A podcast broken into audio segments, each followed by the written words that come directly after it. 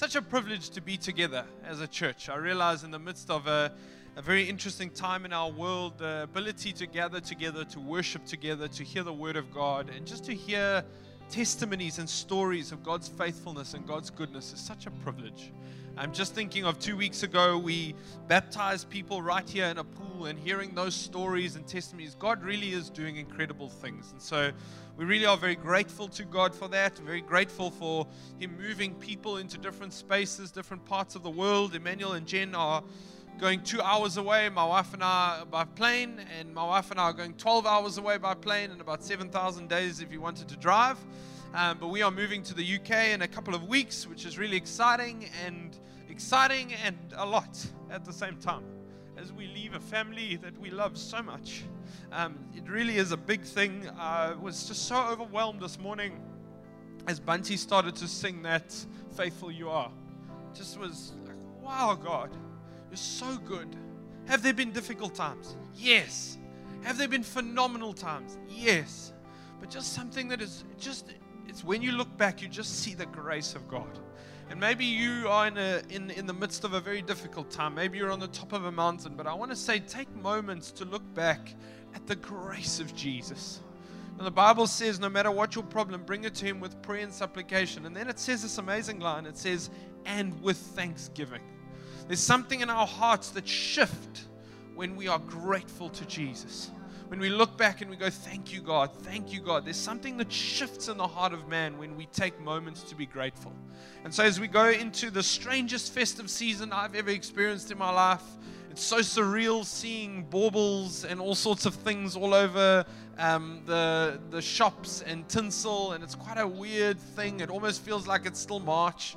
But actually, as we go into this season, take moments to be grateful I think that practice of the Americans of the Thanksgiving dinner is just such an intriguing thing to me because we have Christmas and the turkey's great and the gammon's beautiful, but I just love that concept of taking a moment every year to be thankful. Um, and so take those moments. I think it's incredibly powerful. Like Mark mentioned, my name is Tyler. I'm part of the team here. But today we get to carry on a series called Great is Thy Faithfulness. Great is thy faithfulness. And, and where the series is seated is in the book of Lamentations. And if you missed last week, please go and watch Mark's sermon as he intros Lamentations and a little bit of an understanding around it. But very briefly, Lamentations is five poems of lament written by Jeremiah. It's this kind of like, and, and so Israel, who are the people of God, have gone through a terrible time. They've gone into captivity in Babylon. It really hasn't gone well for them. They've been disobedient to God. Things have got, their homes have been destroyed. And, and so Jeremiah kind of, he, he, he, he pens these five letters of lament, of hardship, of, and actually, I, I just wanted to say this. I want to say that we serve a relational God. God is not scared of your emotions. God is not scared of what you are going through. God is not scared of where you are at. Actually, He so desires for you to be honest and open with Him in conversation and prayer. Why? So that He can pour His truth into your heart. You see, when we hide away from God and we try to deal with things ourselves, we miss the opportunities for Him to bring His grace and pour out His truth into our lives. And so this writer writes five long poems just crying out and going, This is hard. But then there's this amazing moment in Lamentations 3, and it's kind of the pinnacle of the book. It would be the Everest of the letters. And verse 19, it says this Remember my affliction and my wanderings, the wormwood and the gall. My soul continually remembers it and is bowed down within me. He's in a dark place, he's in a hard place. But then he says this amazing line. He says, But this I call to mind, and therefore I have hope. The steadfast love of the Lord never ceases, His mercies never come to an end. They are new every morning. Great is your faithfulness. Father, as we gather this morning, I pray as we read your scriptures and as we learn the truths of who you are, Jesus, I pray that that would spark in our hearts. But because of this, I have hope. That today, as we learn of your faithfulness, as we are reminded of your faithfulness, I pray, King Jesus, that you would pour hope into hearts, God. Because when we see you, we get courage, Jesus. We find life, Jesus. So teach us this morning, King of Kings. This morning, I want to take a moment and, and I'm going to share three simple points, but three points to remind us why the faithfulness of God is so great. And the faithfulness of God is something that resonates so powerfully with me. Uh, it's a it's a word that I've I've almost feel like God has, has has shown me over years of serving Him, of 12 years of being a Christian. I know for some people in this room, you've been Christians far longer than that, and for some people, it's it's a very new journey. But actually, there's something of the faithfulness of God that jumps out at me. And so this morning, I want to share three simple thoughts that I believe if we understand about the faithfulness of Jesus, it will transform not only your Christian walk, but every little bit of your life. Every little bit of your life, when we understand the faithfulness of Jesus, it brings about this radical, different way of living. And so, my first point this morning is very simply this God is faithful when we are faithless. God is faithful when we are faithless. In 2 Timothy 2, verse 12 to 13, it says this If we endure, we will also reign with him. If we deny him, he will also deny us. If we are faithless, he remains faithful, for he cannot deny himself. You see, the faithfulness of God is not seated in who I am, but in who he is. The faithfulness of God is not seated in what I do, but what He did. The faithfulness of God is not seated in my actions, but they are seated in entirely in who God is.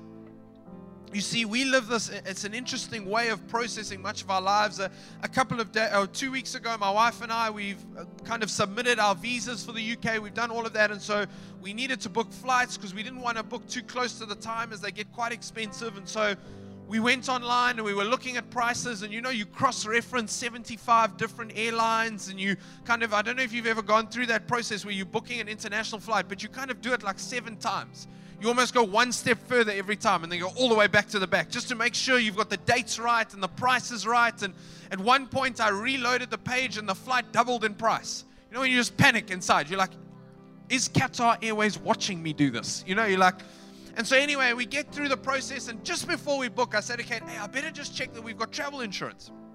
And so I Google Discovery credit card travel insurance, and a thing pops up on Google says, if you book your flights with Discovery credit card, you'll have travel insurance for your bags and all that stuff. So I'm like, great, because we're pretty much taking everything we own in four suitcases. So it's quite, I'm like, I just don't want to lose these four things. And so we, we book it on the Discovery credit card, and then the next day I'm a bit of a checker, and my mind spins about this stuff. So I thought, hey, I better check. And so I download the PDF of their T's and C's, and I, I think sometimes they just repeat paragraphs to make it really long. And so I get the T's and C's and I'm reading through and I'm reading through and I'm committed. I'm like, I'm going to read these T's and C's from top to bottom. No, let's be honest, no one's ever done that. So I read them through and I see this line and it says this. And, I, and I'm counting on discovery. I'm counting on the faithfulness that this credit card will pay for my travel insurance. And I read a line that says, if you book a one way flight, your travel insurance is null and void. And we had booked one way flights. And all of a sudden, my heart sinks and I'm like, ah. Oh and, you know, you just feel like they've let you down. And you've worked so hard and you've checked the T's and C's. And the challenge is so often we process God in the same light. We, we process God that if that we have to tick all the T's and C's before He will be faithful. We, we process Him in the light that if I don't live this perfect life and I don't tick all of the moral boxes, then God won't be faithful to my story. But I want to tell you this morning that His faithfulness is not dependent on your T's and C's, His faithfulness is dependent on who He is.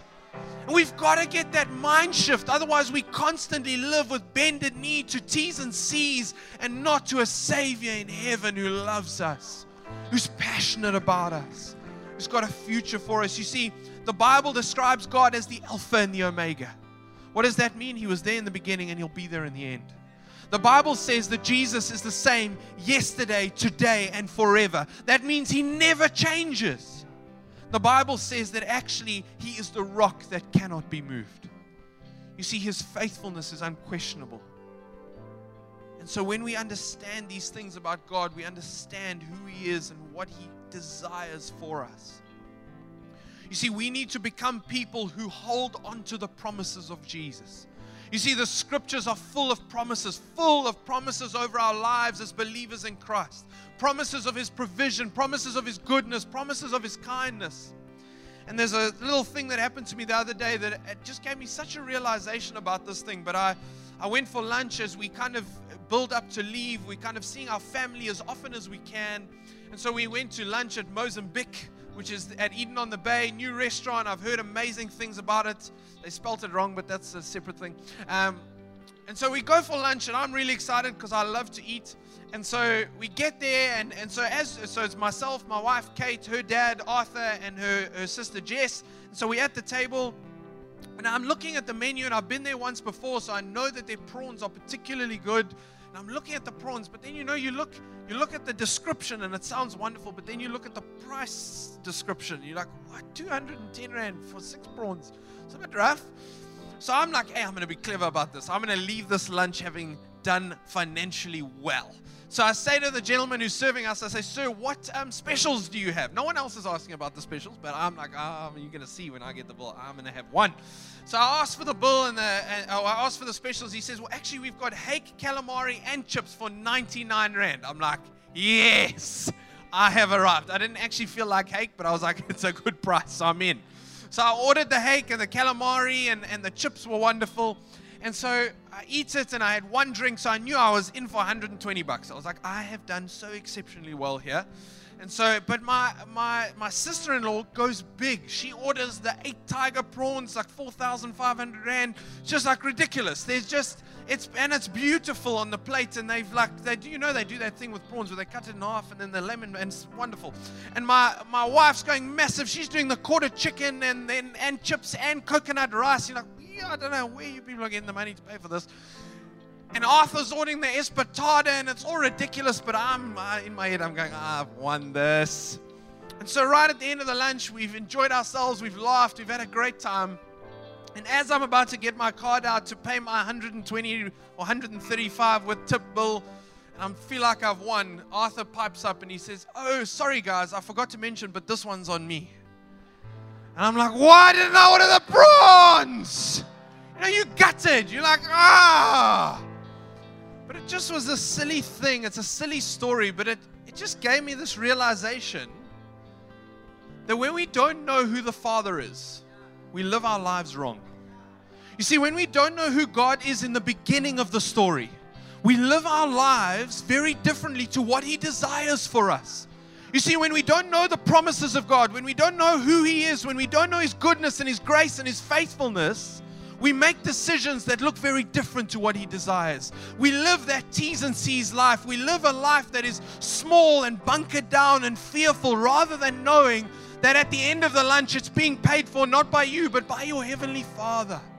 You see, I live my life differently when I know who He is. Why do we as a church say all the time, give yourself to reading the scriptures, give yourself to worship, give yourself to knowing God? Why? Because when you know His faithfulness, you live differently. I promise you, I would have done that lunch differently had I known at the end. It's a silly story, but it illustrates so often the default of our hearts. That we, because we don't know who He is, we miss it. We miss that God desires for us to, to trust Him live lives that are sometimes extravagant. Why? The Bible says if Jesus looks after the birds of the air and the fish of the sea, how much more will He look after His sons and daughters? but because I know that promise, I live differently. Secondly, I want to share today that God is faithful when we are faith filled. And this is the exciting one. This is the one that I believe we need reminding of so often, though. In Hebrews 11, verse 1, it says this Now faith is confidence in what we hope for and assurance of what we do not see. Faith is the confidence of what we hope for and assurance of what we do not see. You see, we have to be reminded to put our faith and trust in the miraculous power of God. Even in the midst of a very difficult year, I think sometimes we forget to trust God for big things. We forget to trust God for the miraculous and the impossible. Why? Because after a year like 2020, we go into bunker mode. But actually, God's trying to remind us that actually He has phenomenal purposes for our lives. You see, He is faithful to His purposes and He desires us to mix our faith with those purposes. I remember three years ago, almost, my wife and I, um, or actually three years and eight months ago, we got engaged, and it was just such an amazing moment. I took her on a boat ride around the um, around the Cape there by the waterfront. It was beautiful. Um, we were wearing about 75 jackets, which was great. And so we were there, and, um, it's, uh, and you know, it's this beautiful, beautiful moment of a proposal. And she was at the end of the boat, and I said to her, Turn around. And she was facing out. She said, No. So I said, Turn around. She said, No and I'm holding a ring open over an open boat. You know, you're stressing. You're like, oh, this has cost me a lot of money. And so eventually she turns around and she also fell on one knee as she turned around. So we're not actually sure who proposed to who, but it was this, this amazing moment. And we got engaged and we had these dreams of a wedding and we believed God had something special for us. And, and so what we did was we said, hey, Lord, we're going to have faith in this journey. And so we put down our budget of what we could save, and it wasn't even half of what we desired for our wedding. And we weren't being ridiculous. We were like, hey, we're gonna we, we desire this. And and so we started to to kind of trust God and we, we put down those things and, and so we said we're gonna believe Jesus that He would provide for this moment. And whatever He gives us, we'll be grateful for and we'll go for it. But I was appalled that the money was not in my bank account the next day. I was. I was like, why? I was. I had faith yesterday.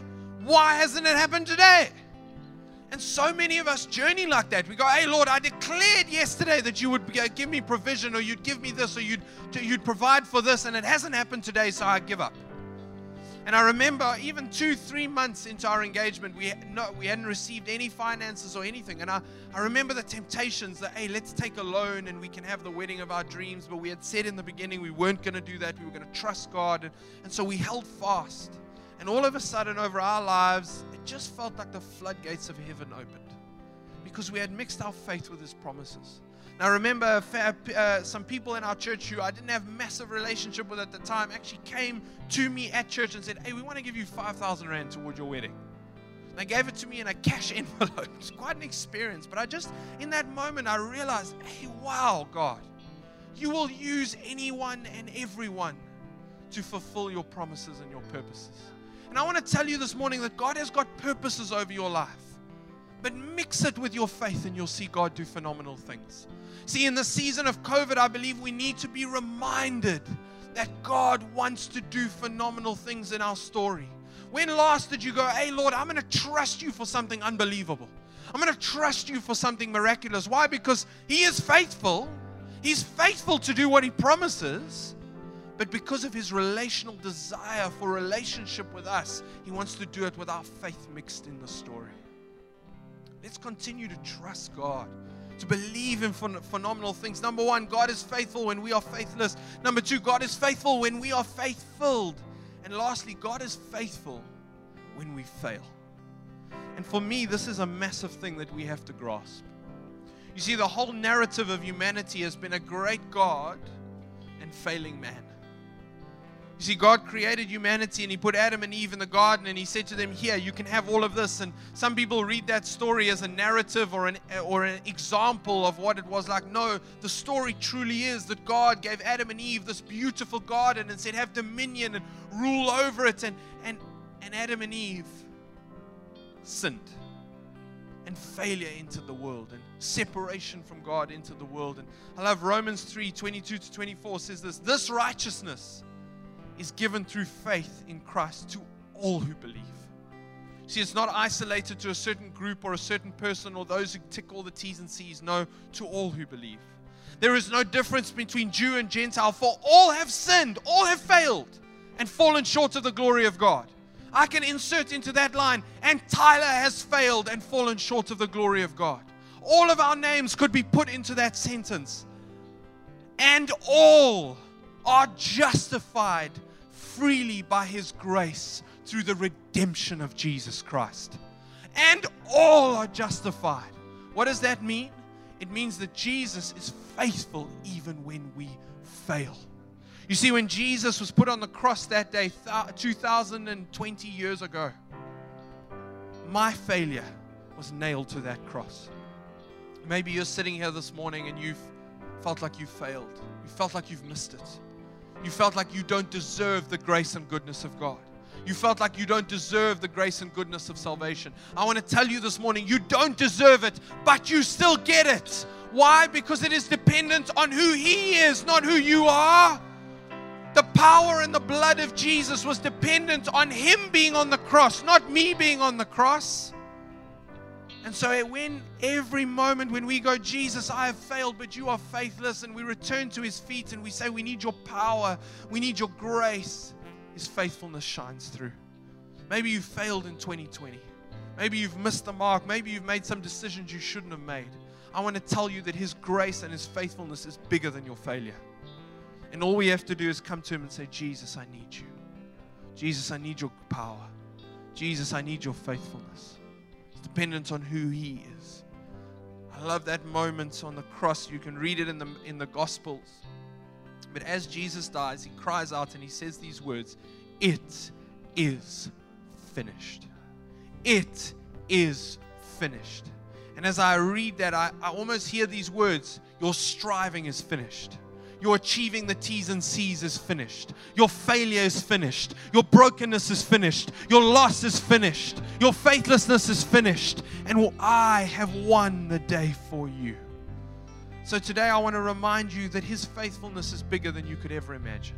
As my wife and I was having, and I'm going to finish with this final thought. I was having lunch with someone and um, a, a pastor in the area, and we were just chatting about me moving and and I, I'll be vulnerable as we kind of built up toward this. I, I'm the guy who does the budget in our household, and kind of I've got a little app that helps me do all of that. And, and I got into this habit as we were building up to now leaving. I got into this weird habit of checking my bank balance every day and checking the budget app every day. Why? Because I started to default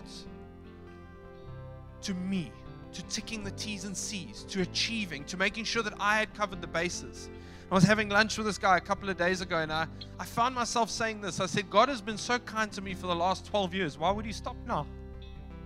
I was like, you know, when you say it, and you're like, that was very good. I was like, and it just hit me for a moment. I, and I, it's just been thinking about that line. God has been so kind to me since I met him. Why would he stop now? And you know, when we face challenge, we start to go, I, I, am not good enough. I, I, I'm probably not. I want to tell you if He's been good up until this point, He will continue to be good. So let's stand together. I want to pray for us. Jesus, we are so aware of your presence in this moment. I pray, God, that not my preaching would be the, the highlight of this moment, but it would be your presence, Jesus. Thank you, Father, just as you spoke to me in that moment. If you've been kind to me from the beginning, why would you stop now? I declare that over every heart and every person in this room. Thank you as we default to trying to tick the T's and C's, to trying to achieve, to trying to make sure that we've covered the bases, that we are faithful, that we have made the way. I pray right now, Father God, that you would remind us that it is your faithfulness, not ours. That it is your goodness, not ours. Yes. That it is your power, not yes. ours. That it is your promises, yes. not ours. That it is your purposes, not ours, Jesus. We declare in this moment the faithfulness of God. We declare the goodness of God. We declare the grace of God over every heart and every life here, Father. Yes, Jesus, I pray in this moment that your people would put their faith in your faithfulness, yeah. trust your promises, yeah. and walk into the purposes that you have, yeah. God that we would put our faith in your faithfulness, yeah. that we would trust your promises, and that we would walk into your purposes, God. Right now, over every heart, over every life, I declare the faithfulness of God. I declare the faithfulness of you, Jesus. I declare the faithfulness over every single heart and life right now. It's not us, Jesus. Your will be done, Jesus. We love you, Jesus.